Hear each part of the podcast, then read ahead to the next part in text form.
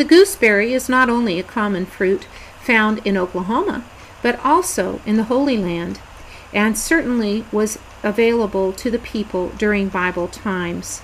The writer of Leviticus uses the image of fruit to remind us to obey God so that we may prosper. Fruit is often referred to in the Bible, and yet the specific name for that particular fruit might not be mentioned. Leviticus 25, verses 18 through 19 says, Follow my decrees and be careful to obey my laws, and you will live safely in the land.